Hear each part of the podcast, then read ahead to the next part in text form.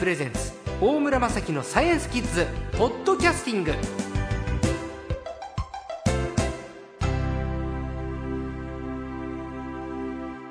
さあ今週の最高はライターの江川昭彦さんです。こんにちは。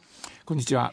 江川さんは主にスポーツと医療の分野で文章を書かれていらっしゃる、いわゆるライターの方なんですけれど、えー今年のソチでの東京オリンピックが始まる前にも来ていただきました。あとロンドンオリンピックの際もですね、お世話になったんですけれど、やっぱり4年に一度のオリンピックと双璧、それ以上と言われているのが、来ましたね。サッカーのサッカー。はいワールドカップ。はい4年に一度。いよいよですね。はい。はい。江川さんはオリンピックとワールドカップはどちらが？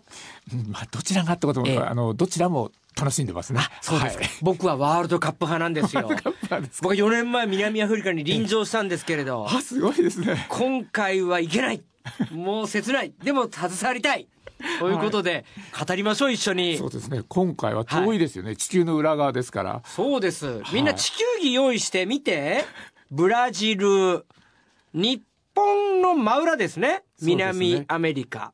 ではいえーブラジルの地図一番北側は赤道が走ってますねそうですね。はい。赤道のそれからずっと南側に広い国土があって、日本の二十数倍だって相当広いんですよね。広いですね。あの、南アメリカ大陸のね、はいかなりの部分を占めてます。ですよね。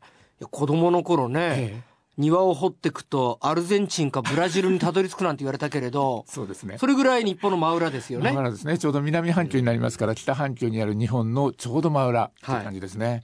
さあ、はいそこで我らが日本代表ははい。ワールドカップを戦うんですよ。日の丸背負って。そうですね。あのね、僕、いつも思うんですけど、まあ、ヨーロッパでプレーしてる選手も大勢いますし、J リーグでプレーしてる選手もいますけれど、いずれにしても南アメリカでプレーしてる選手って一人もいないんですよ。ああ、そうですね。日本の選手今いないですそう。よね。となると、時差の調整とか、いわゆる彼らの日常習慣とは違う時間帯に最高のパフォーマンスをしなくちゃいけないんですよね。そうですね。い一番何もしてない時に、一番の最高のプレーをしなくちゃいけない。だから来週のコートジボワール戦は夜の10時？向こうで。ですね。ってことは日本の朝の10時ということは、うんその日本の朝の10時にフル回転で体を動かすっていう 持ってき方をしなくちゃいけない。はいそれに合わせて体調を作っていかなくちゃいけないということですね。時差調整っていうのはどういうメカニズムなんですか、はい。あの、ちょうど地球の裏側になりますから、はいどちらを回っていくかっていうのは二通り考えられると思うんですね。西と東？西回りに行くか東回りで行くかという。どっちでもいいんじゃないですか？なんか大航海時代みたいな話ですけどね。で、東回りで行きますと、地球は、えっ、と、東から西回ってますから、えっ、と、地球と反対向きに飛ぶことになるので、短い夜を過ぎて朝になっちゃうんですね。あ、確かに。はい。で、えっ、と、西回りで行きますと、地球と同じ方向に飛行機で飛ぶことになりますから、はい夜がなかなか終わらないと。ええ目が覚めちゃったんだけど、また夜っていう状態が続いて、朝になる。到着という感じですね。ですから、あのー東回りで行くと、えーっと、ちょうど昼間が眠く、あの、まだ本本来だったら夜が続いてるはずなのに朝になっちゃうので、まだ眠いなっていう感じがしますし、夜になってさあ寝ようと思ってもちょうど眠れないっていう時間帯になっちゃって。東回りで行くと。そうですねあ。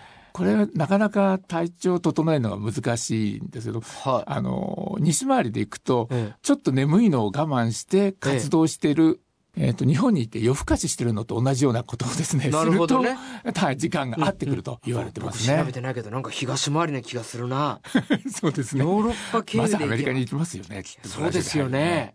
さあさあ、そうなってくると、あのー選手たちの、やっぱり、う運動能力というか、パフォーマンスにも影響されると思うんですけれど、うんやっぱりサッカー選手、ええまあ、ゴールキーパーしかり、フォワードの選手しかり、パスを送り出す選手しかり、うん瞬時の対応っていうのはものすごく大事になってきますよね。そうで。すね。サッカーのプレーを見てると、ええ。こう、最高のプレーっていうのは、ええ。結構何にも考えずにやってるようなパスとかですね、あの、ダイレクトでパスを送ったのがすごくいいところに行くとか、はい。えっ、と、ど、あの、ど、何、何をもとに判断したのかわからないけども、えっ、と、パスをスルーしたらちょうどそこにうん。選手が走り込んでるとかですね、はい。なんかもう信じられないようなプレーが続出しますよね。それが、まあ、サッカー見てる楽しみでもありますけども。素人的にはなんかこの偶然が重なってと思われがちだけれど、えー、選手たちはしっかり考えて、えーそうですね、瞬時に判断してるわけですね。はい、でもその考えてるっていうのがですね、えー、えーとそのサッカーのグラウンドを上から見て、ここに、えー、香川選手がいるからこっちにパスを送ろうとか、えー、内田選手が上がってきたからそこにパスを送ろうとかっていう考えとはだいぶ違っててですね、そういう、えーと、状況を判断して、えー、考えるという判断ですね。これは、えっと、大脳の新皮質というところで行ってるんですね。大脳の中のはい。新皮質？一番外側の部分ですね。外側。はい。頭蓋骨のちょっと内側ですそういうことです、そういうことです。そこに新皮質ってところがあるんですか、はい、どういう字を書くんですか？新しい新しい皮の皮あの質ですね。質。はい、はい、で脳っていうのはあのもともとですねあの下頭動物にもあるのは一番内側にある下にある脳幹っていう部分ですね。うん、ですね、はい、脳幹。これがもう生きていくのに必要な脳で、ええ、あのそれにちょっとこう進化してですね、爬虫類ぐらいまでなると、ええ。ー、大脳基底核っていう部分が、そのちょっと上にできるんですね。はい、ここに、あのね、線状体っていう部分があって、はい、あの、ですからかなり、えっ、ー、と、本能的な行動を司ってるんですね、うんうん、その奥の方にあるのは。脳のイメージね、はい、真ん中脳幹、うん、それから、えー、大脳大脳。基底核という部分があって、はい、その上に大脳辺縁系っていうのが乗ってきてですね、はい、これが鳥類とか下等な哺乳類、モグラとかですね。その上に大脳新皮質っていうのが。人間は大脳新皮質、はい、皮質まであるんですね、い。わゆるものを考えるっていうのはその一番外から出てるんですね。はい、でもその線状体っていうのは随分下の方、奥の方にあってですね。はい、あの、ですからトカゲとかカメとかワニとかも持ってる部分ですね。ですから、かなり本能的にこれはこういう行動した方が自分にとっていいっていうのを、あの、考えてるんじゃなくて、その脳の、えー、線状体という部分がですね、判断して行動させてるんですね。えー、ですから、もともとは自分の命を守るためとかですね、獲物を取るための、こうすればいいっていう、う考えずに反応する行動を司ってるわけですね。はい、でも、あの、それがそのサッカーのですね、ゴール前の、あの、際どいところでど、自分の体をどう動かせばいいのかっていうのをとっさに頭で考えてるんじゃなくて、その線状体という部分が反応して、えー、シュートを打ったり、パスを送ったりっていうことができると。で、それはすごく早いんですね。大脳の内側の機能が早いんですね。はい。線状体という部分は野生的なものですね。そうですね。すごく早いんですね。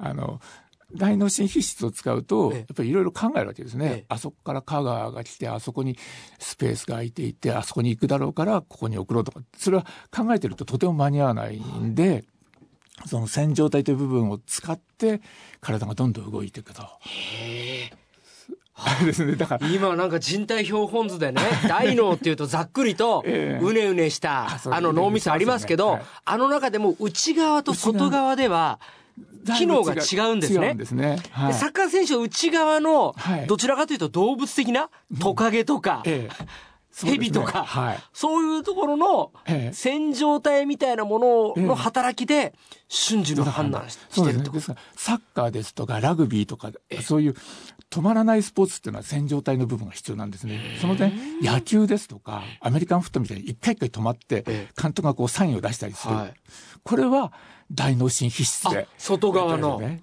だから、アメリカ人が好きなスポーツは意外と大脳新新皮質系で、イギリス人が好きなスポーツは、あれですね、線状体系って感じですね。いや、あもうおしまいですか？やっぱり、ちょっとサッカーの話ダメですね。すぐ終わっちゃいますね。ちょっと江川さんには来週またもっとブラジルあ、来週はもうちょっとコートジボワール戦の前日だ。また来週よろしくお願いしますね。はい、こちらこそよろしくお願いします。今週の最高は、ライターの江川明彦さんでした。